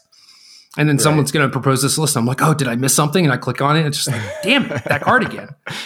Got him again. Yep. Last green card God Eternal Rhonas. 3GG, mythic, legendary creature, zombie god, 5 5 death touch. When this enters the battlefield, double the power of each other creature you control until end of turn. Those creatures gain vigilance until end of turn. And when this dies or is put into exile from the battlefield, you may put it into its owner's library, third from the top. It's pretty easy to imagine some really explosive God Eternal Rhonas draws out of the mono green decks. Yep. You know, if you are doubling your Steel Leaf Champions power, uh, that gets out of hand very, very quickly. Do they need that option? That's what I'm not really sure of. Like, does it matter that they now have 10 power as opposed to 5 power? Generally, if you have a battlefield and are attacking, you're bigger than everything anyway. But there are spots where like sizing is going to matter a lot. And obviously in those spots, God Eternal Rhonas is going to bust the game wide open. Certainly if like green stompy decks were part of the meta, God Eternal Rhonas would be a sideboard option in a lot of instances. I don't know if those decks are part of the meta. There's a blue green stompy list that's been kind of beating up Mythic over on Arena that is getting some play, and maybe they'll be interested in including a copy or two of God Eternal Rhonas. I, I don't know exactly what slots this is competing for. Like, is this trying to force out Ghalta, or what exactly is it doing? What's it replacing? That's a big part of the question that has to be asked here. And, and there's other options too. There's the Apex hybrid thing that you can play in this spot, which is a little bit more safe from removal, I guess I would say, and not so much a, a one turn shot. So we'll have to see if Rhonas gets a shot. I have a feeling there are decks that will appreciate this card. So I already thought that leading into the Mythic Invitational that basically mono green was the best best of one deck because you mm-hmm. had very good matchups against a lot of things and if nothing else like you could just race them but you also had a few open slots in your deck where people were playing like Biogenic Ooze because it was like slightly better against White Weenie or whatever. And I think this card is just way better than that. I ended up splashing Collision Colossus in those spots just basically to win races. And I think Rhonas does a lot to help that. I mean, obviously people can still chump block or whatever, but as far as like getting over bigger creatures, this allows you to trade up, which certainly accomplishes some of that. And even if you don't end up winning the game that turn, you have this 5 5 death touch left around if they kill it, great body. If they kill it, then okay, whatever. Like you're just gonna redraw it up in a few turns and like have that kind of overrun effect again. It not having trample, it not giving trample, like these are things that certainly make it much worse and like not quite an overrun. But I do feel like you know Steel Leaf Champion doubling its power if they if they don't have a blocker, like that is very relevant. And God forbid you have a Ghalta already, like that that's just game. Mm-hmm. Yeah. And yeah, 24. Take that and you're you're saying like oh like if you're attacking like you're probably doing fine but there are, are, a lot of scenarios where people set themselves up to win the race exactly right? It's like they leave behind enough blockers and like maybe you turn for Ghalta or whatever which is not unreasonable. It's like kind of the middle ground. And then this throws off the math for them by a lot. I think this will mm-hmm. do the job of collision colossus probably like a lot better and the fact that you could play Adventurous Impulse to find this and help hit your land drops and stuff, that's also nice. But I ended up cutting that card for Nullhide Ferox, which was also pretty good. But you know, I mean, you can you can find ways to uh, include this in your deck only as like one or two copies, still find it pretty reasonably and use it to good effect, I think. Yeah, you could play copies of like Bond of Flourishing and go looking for this card. Yes, right? yes, exactly. Nailed it. no, I think this is this is a cool print, and uh, we'll see if this pushes mono green up a tier. I think that's the question. I think it was already there in best of one, man. Yeah, you know, we didn't really talk about it just because your Mythic Invitational didn't go the way you wanted. And I don't know if this is just me being biased or what. I kind of feel like you just nailed it. Like you had awesome decks for that tournament and it just didn't work out in your favor. And the story just became, you know, basically mono red, mono white Esper. And that was the entire tournament. And you had two really unique decks that I think actually were just excellent choices. Yeah, I think I crushed it. I mean, I, I basically, I could have 3 0'd Wyatt, you know, had I known card interactions in game one because I just straight blew that game for like six turns in a row, which led to us running low on time and then me losing in game three when I had enough time to kill him or whatever. I won my next two matches pretty easily, and then I lost to Jess, who had Boros Angels and Temur Wreck, and I got not only like the the worst matchups, but like she played well, she drew well, like uh, if, if anything, like her lineup was a thing that like I did not want to face, and she had one of the the weirder lineups in the tournament, you know. But yeah, for anyone Right. playing Esper Mono Red, I think that they did a horrible job. Like just straight up, I'm, I'm just going to say that they did a bad job of testing for that tournament, and and my lineup would have crushed them. Nice. Like a little confidence. even, even in defeat, still confident. It's good. Well, I, I basically 3 0'd, right? So I, I should have been in top 16. That's how that works.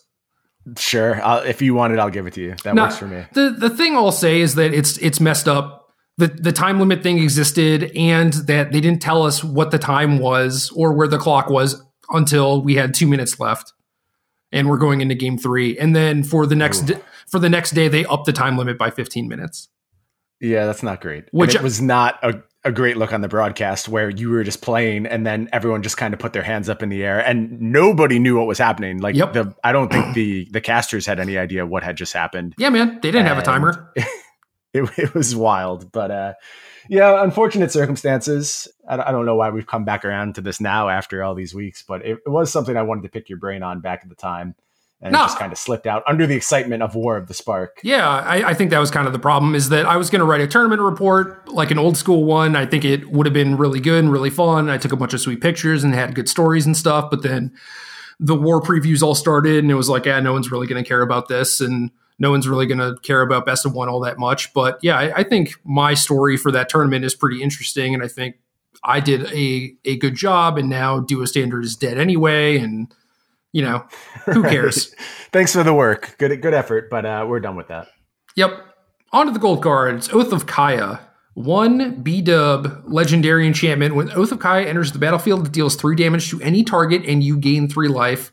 Whenever an opponent attacks a planeswalker you control with one or more creatures, Oath of Kaya deals two damage to that player and you gain two life. This card is nice.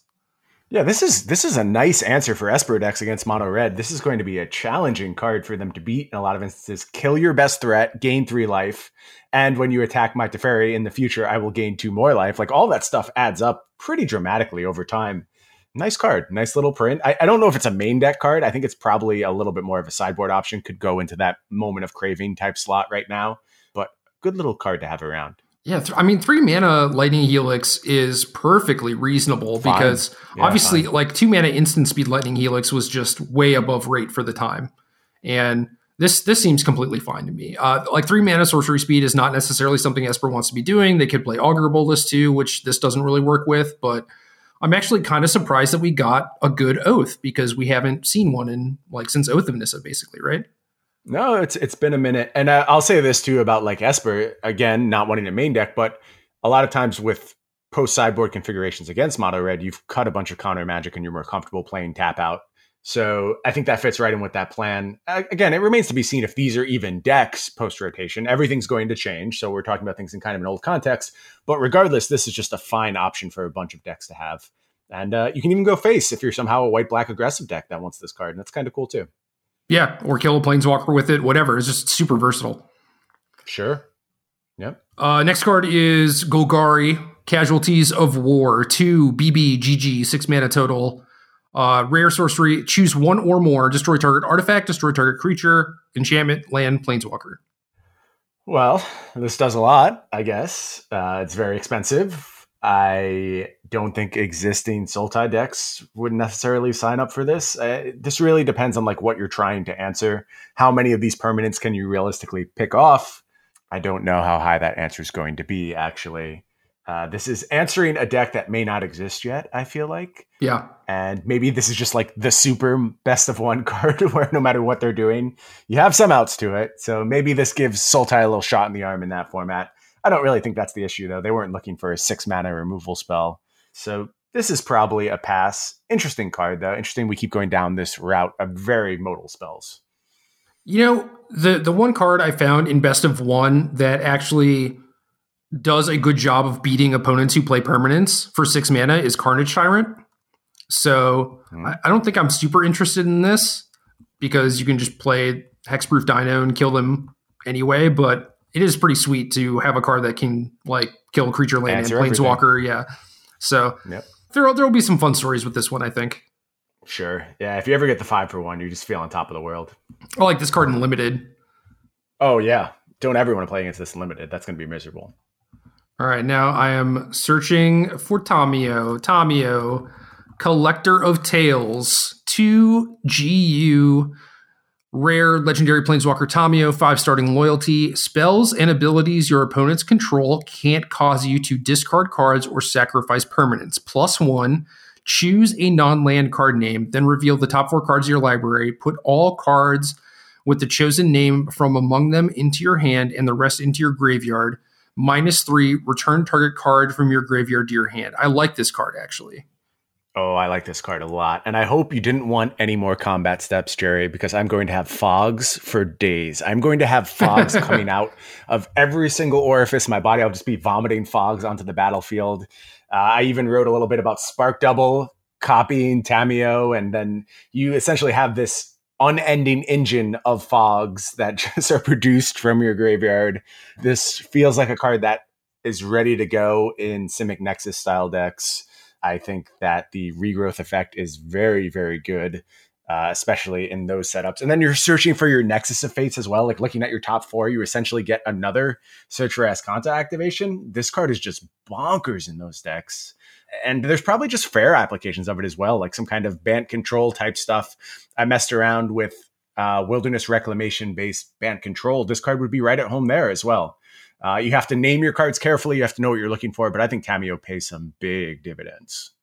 Brian Go chooses Nexus of Fate. Brian Go chooses Nexus Every of Fate. time. Brian Go Every chooses time. Nexus of Fate.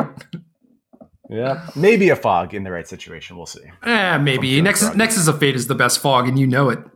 Mm, that's true. Yeah, you can't get thought erasured. Uh, there is Liliana's Triumph, but in like Right. play, Plaguecrafter, I guess, but there's not a whole lot of sacrifice effects that I can think of. Priest Forgotten Gods, maybe. The plus one is interesting where like you have to name a card and there's the hit rate on this has got to be super low unless you're doing very specific things like you know you have a 20 card library and four of the cards are nexus of fate or whatever like obviously that's really good but the rest of the cards go to your graveyard. If you do hit multiples you get all of them. Uh, so there's there's some value to be gained from the plus one even if you're missing which i think is nice. And then Tamiyo goes up to six loyalty which is a lot. And then you get to double eternal witness if you want. I mean I think this as a four mana planeswalker is pretty reasonable in Sultai. I wouldn't load up on them or whatever, but it's like I'm, I'm certainly willing to try one or two copies and see how it goes from there. Yeah, I could buy it in Sultai. You have a lot of powerful options there. You know, in the late game, looping your Hydroid Krasis is always going to be your default game plan. And uh, I don't know. This seems like a card that this feels like it could have fit in in the old era of Planeswalkers, which is like the highest compliment I can give a Planeswalker right now, where it feels Yes. like if you don't effectively answer Tamiyo, it can take over the game very, very quickly. Regrowth effects are powerful, powerful stuff. And uh, you're often getting multiple uses out of your best cards in certain matchups. And I, I think Tamiyo is 100% seen playing Simic Nexus and may even inspire some more building around the card itself. Yeah, agreed.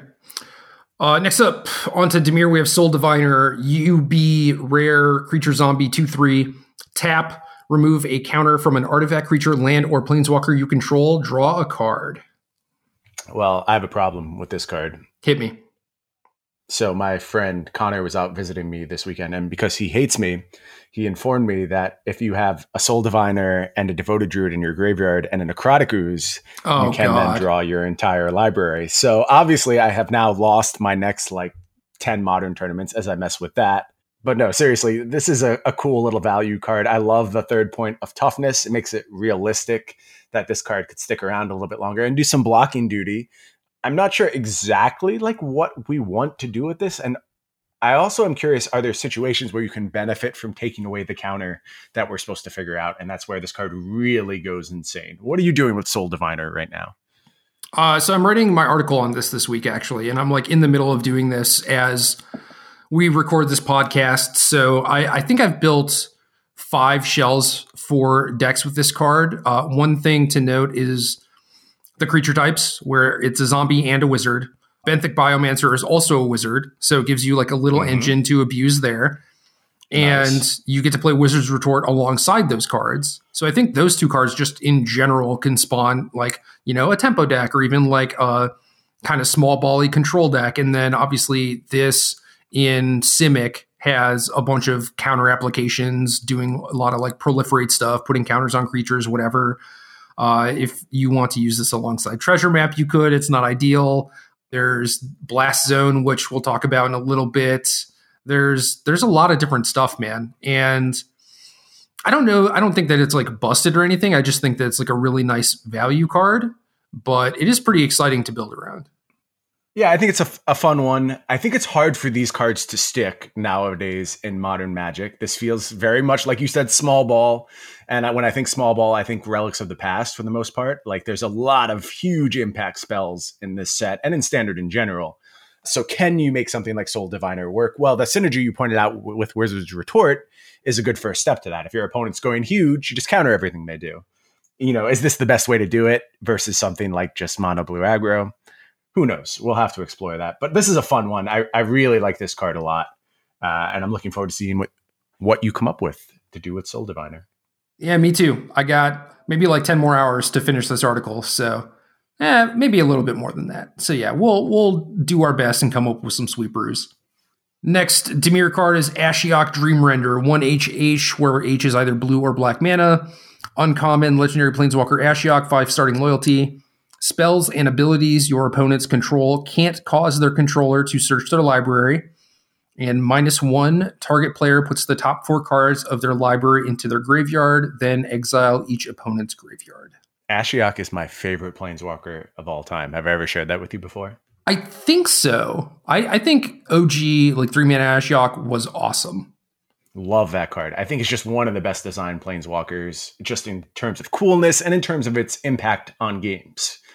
This Ashiok, however, I just don't know. People are over the moon about this card, and I don't get it. It basically only has one line of text. The minus one isn't always going to be super impactful in a ton of matchups where they just don't care about having access to their graveyard. And then the search clause feels like it comes online too late. Like I'm seeing people talking about this card seeing widespread play in modern. No. And I'm just like, what are you talking about? I don't even think this is close. And then when it comes to standard, you're not shutting down anything with the search clause, so it's not going to see play there. And then I see people talking about playing Dark Ritual and ramping this out on turn one in Legacy.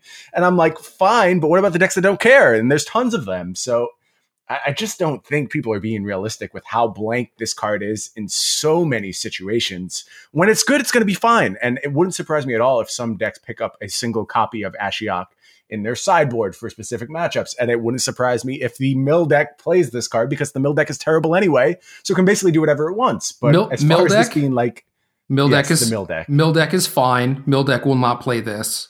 If they can't search, you can't trap them. That is stupid. And That th- is very true. a three mana Hedron Crab is not going to do anything. You're also shutting off like your Crypt Incursions, your Surgicals, like all, basically all the cards that the Mill deck uh, relies on to be playable in Modern. You know, like it's it's just not real. Sure. Uh, okay, there you go. So honestly, I hadn't given a ton of thought about how this fits into the mill deck. I saw the word mill and I'm like, well, if anyone wants it, it must be this deck. But you make good points. And that just basically closes the deal on Ashiok as far as I'm concerned. Uh, I don't know why people are so high on this card. I mean, maybe it's like they like Ashiok like I do, but I'm not letting that cloud my judgment here.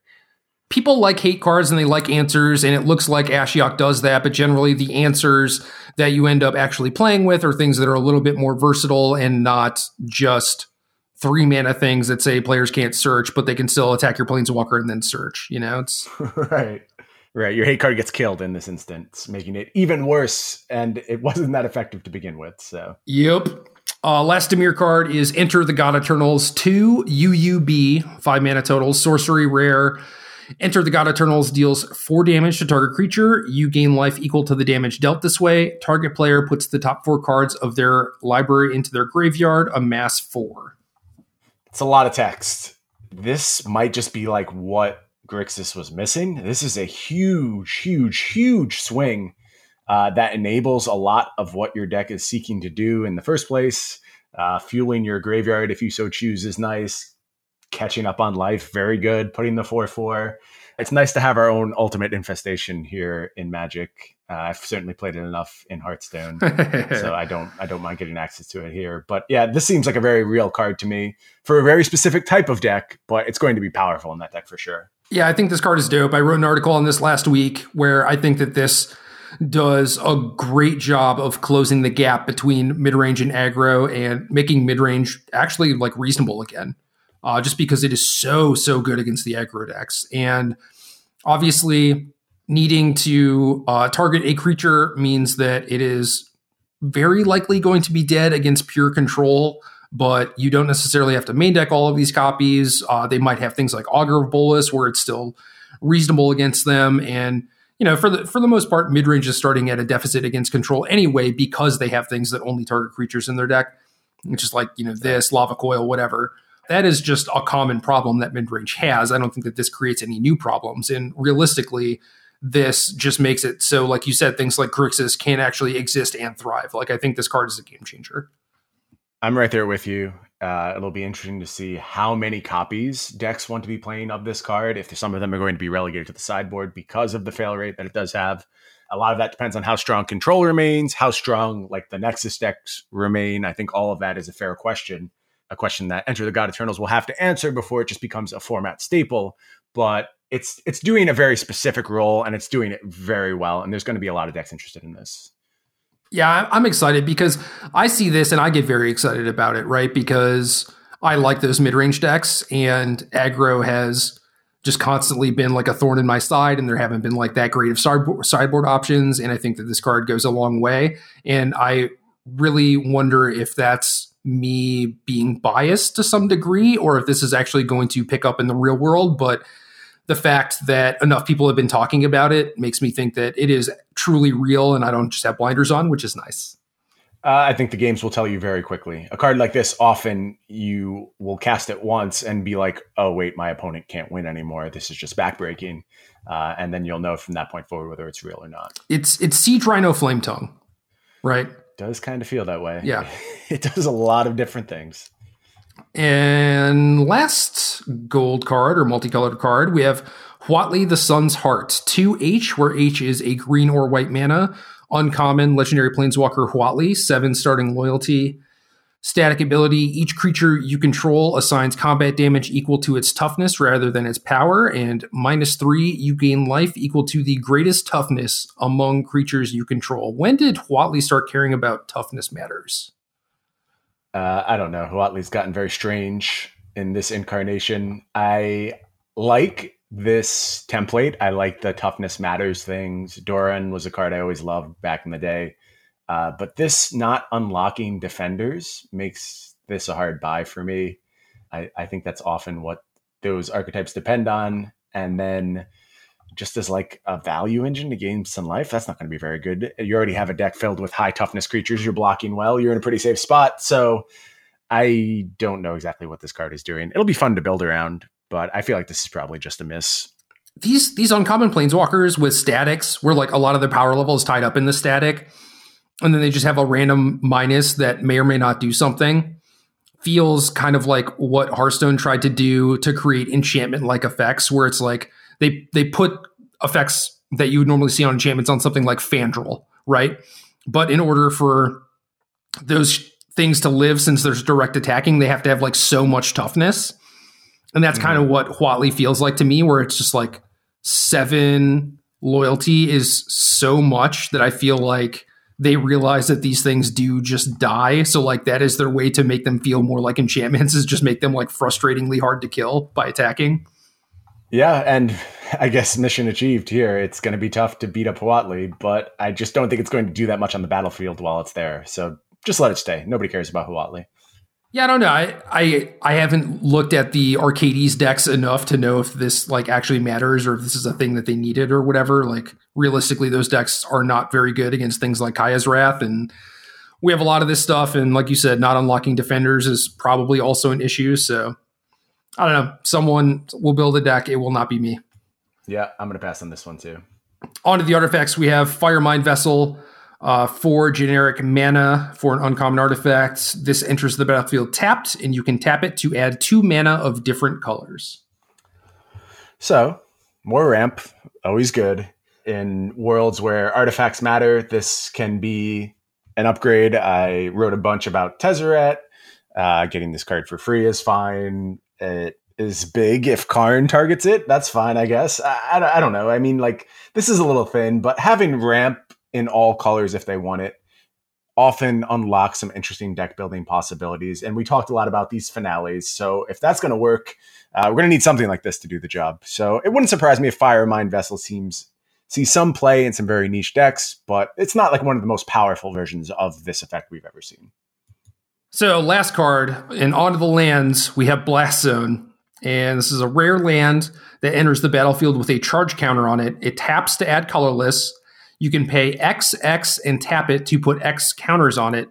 And you can pay three, tap, and sack it to destroy each non land permanent with CMC equal to the number of charge counters on Blast Zone. So, engineered explosives on a land? Mr. Amulet Guy, are you interested in this at all? Oh, yeah, I'm interested in this. Do you know how incredibly powerful it is to put an effect like that on a land? It's kind of jaw dropping, actually. And I- am surprised this card exists. It's not something I really anticipated seeing print. This might be even more meaningful for like legacy lands decks. Having options to deal with a bunch of one mana creatures could be worth a lot. Uh, but yeah, I think this is almost certainly going to be an inclusion in Amulet. Uh, with enough mana, you can deal with literally anything. So, and just it coming into play with a counter and immediately deploying it for three mana and dealing with one drops, that's worth a lot too wild card, wild wild card. Not one I expect I expected at all, uh, but certainly going to be part of many formats going forward. Yeah, I think I'm I'm gonna be surprised probably by the places where this shows up, and I'll just be like, oh yeah, that makes a lot of sense. Yeah, it might be more versatile than even we're looking at right now. Like I'm talking about an index that can effectively tutor it up, but maybe there's just colorless decks that can exist because of Blast Zone. Yeah, I mean this this gives colorless decks like Eldrazi and out to Ensnaring Bridge and stuff like that. So I mean that seems pretty yeah, sweet. Wow. Yeah, a lot of really niche applications for decks that have a hard time with specific things and generally don't have access to answers because they're color deprived or they're just like these really weird combinations of 40 different lands and now there's outs. So uh, I, I, know all the lands players are very excited about this one. I think Amulet players are cautiously optimistic, assuming it will slot somewhere. We'll see if it eats one of those main deck slots. I, I think so. I think it's just good enough to be in the main deck. But if not, it'll certainly be a sideboard option, and uh, we'll see play there. Yeah, it's cool. Uh, it, it seems like every couple sets, basically, we get some colorless card over the last few years. It was like Hangerback Walker into Walking Ballista, and now this, where it's like, oh yeah, this is like way better than I thought it was. Colorless decks are doing well for themselves, and that's cool. I think they're an interesting inclusion in Magic. They do something very unique. Uh, I also think like players, for whatever reason, are very drawn to them. They like the idea of not having allegiance to any part of the color pie, so it, it's good to see these decks pushed a little bit. Yep, absolutely.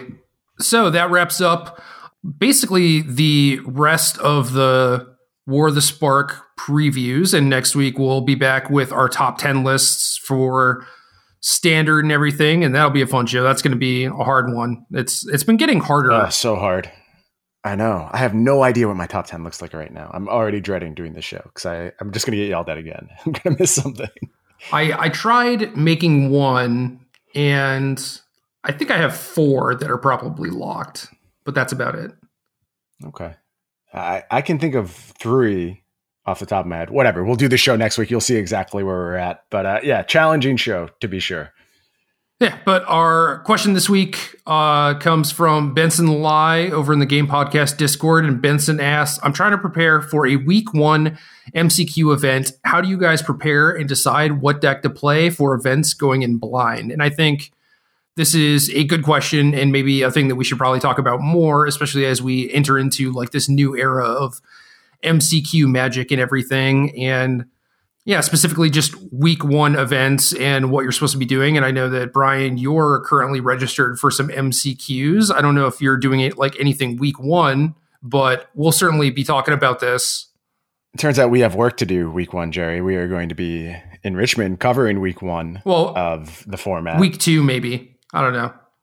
Yeah, I, I, do think I have one in week two. And okay. I, I, think going forward, we're going to talk a lot about MCQs here because with these back as part of the Magic landscape, I mean, if you think back to the way Magic content used to be, it was always focused on that PTQ season and evolving week to week. And certainly we're not going to lose sight of that. And I'm playing a bunch of them. So I definitely want to talk about them and, and be on board. But week one presents its own set of questions, right? Because there's no real data to look look at. There's no metagame to look at, and it'll be interesting because we'll have arena deck lists, right? So that'll be producing some results. We'll see what's doing really well at the top of Mythic. That'll inform people for sure.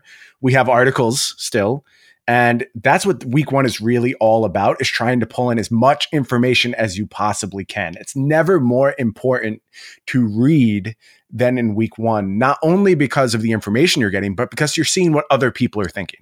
That's just as valuable as what's actually coming forth from those articles. It's just where are their heads at?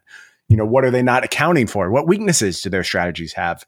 And being aware of where the collective is at is exactly how to inform yourself for week one. In general, I like to default to very, very powerful things. Something like the small ball soul diviner deck you were talking about. Not interested in it for week one. It takes too much tuning. You kind of need to get everything right. I want powerful effects. And that doesn't mean I'm necessarily leaning towards control or mid range or aggro. It's just my deck has to present something which is inherently difficult for my opponents to deal with and they may not be prepared for. So I would start by looking at the quote unquote broken things. Look at the turn three kills, look at the infinite combo, see if there's anything there. If not, you can certainly go with old standbys, see how they've improved. And a lot of people take that approach too. It's safe. Sultai is a good deck, right? Nothing's changing about that. It's got some upgrades. See if you can benefit from those upgrades. That's another approach. But I think ultimately, don't get too far from your comfort zone. Know your opinion of the metagame and commit to it, commit hard to it, and make a read and let that carry you to success. I agree with most of that. I do think it's important to read articles, get on Twitter or in our Discord or whatever, see what people are talking about because for the most part, like people are going to have the same ideas a lot of the time. So if it's common consensus that well, mono red is the best deck by far, you know, you're probably going to see a decent amount of mono red because other people are going to read those opinions too and be informed by them. But at the same time, I don't think that you should necessarily be making too hard of metagame reads. And I think that is basically the important thing that comes as a result of you just doing something powerful is that you don't necessarily have to make those reads. And you shouldn't be playing a deck that is uh, has like its winning predicated on whether or not you're going to play against mono red four times in the tournament or whatever. You know, like you do just want to be playing something good, try and have answers for a lot of the different things that people can throw at you, the things that you think are going to show up and everything, but not focus too much on it. And you know, we we talk about being proactive, and that's one of the reasons why that sort of strategy is just inherently good in Magic is that you don't need to be prepared for everything. If you are playing like a mid-range creature deck or an aggro creature deck, like you don't have to answer everything that your opponent's doing. You just don't. You know, you make them care about you, and hopefully your strategy is good enough that even if your opponents show up with a deck that is maybe a little bit better against you than you were expecting, that you still have a shot, you know? And I know that all of this just means that Brian is going to play Simic Nexus because it is powerful and it's a thing that uh, is very difficult to interact with, and he's going to win a lot of game ones and stuff. I don't necessarily think that that's the best approach, but it is an approach. Look, I already own these shiny Nexus of Fates. Why not get a lot of use out of them? No, I have I have no idea what I'll play in week one, and I, I do try and be flexible. I should also clarify what I mean by reads. I think deck to deck reads are problematic. Like, don't say, oh, if I play against mono white, I can't win and commit to that. I think you want to commit to what the format at large is capable of. And one of the clearest examples I've ever seen of this was going back to Battle for Zendikar. When that set was spoiled, every single person, every pundit, every writer, everyone talking about decks, all of their removal was focused on sorcery speed. And there was tons of what was the the sorcery speed Hero's Downfall that actually didn't ruinous end. Tons of ruinous end everywhere, just no real way to deal with things at an instant pace. And that was extremely, extremely exploitable going into week one of that format. And it was, in fact, the SCG event was won by a red green landfall deck that was all in with pump spells and Temur Battle Rage. And those type of format wide failings, I do think you can identify at this stage. And if you perceive something like that, I would push really hard on it. There's no counter magic in the format. No one's giving any respect to control. Those type of things matter a lot. But making deck to deck reads, I agree it's problematic, and you can't really understand exactly what your opponents are going to do. You know what, man? That that BFZ example is BS because I played Brian DeMars in the Swiss and I beat him very easily, and then I taught him how to sideboard against me because he just asked me, and I was like, "Yeah, obviously I'll like talk shop with you," you know. And then he used that to beat me in top eight just because you were the only other person prepared in that tournament doesn't negate the point. He cruised very easily through that tournament. And the fact that you accounted for it doesn't make up for everyone else's failings. No, and, and that deck was obviously very popular at the Pro Tour too. And I think it did okay. Like maybe Paulo was the only one to top eight or something, but ham sandwich, etc.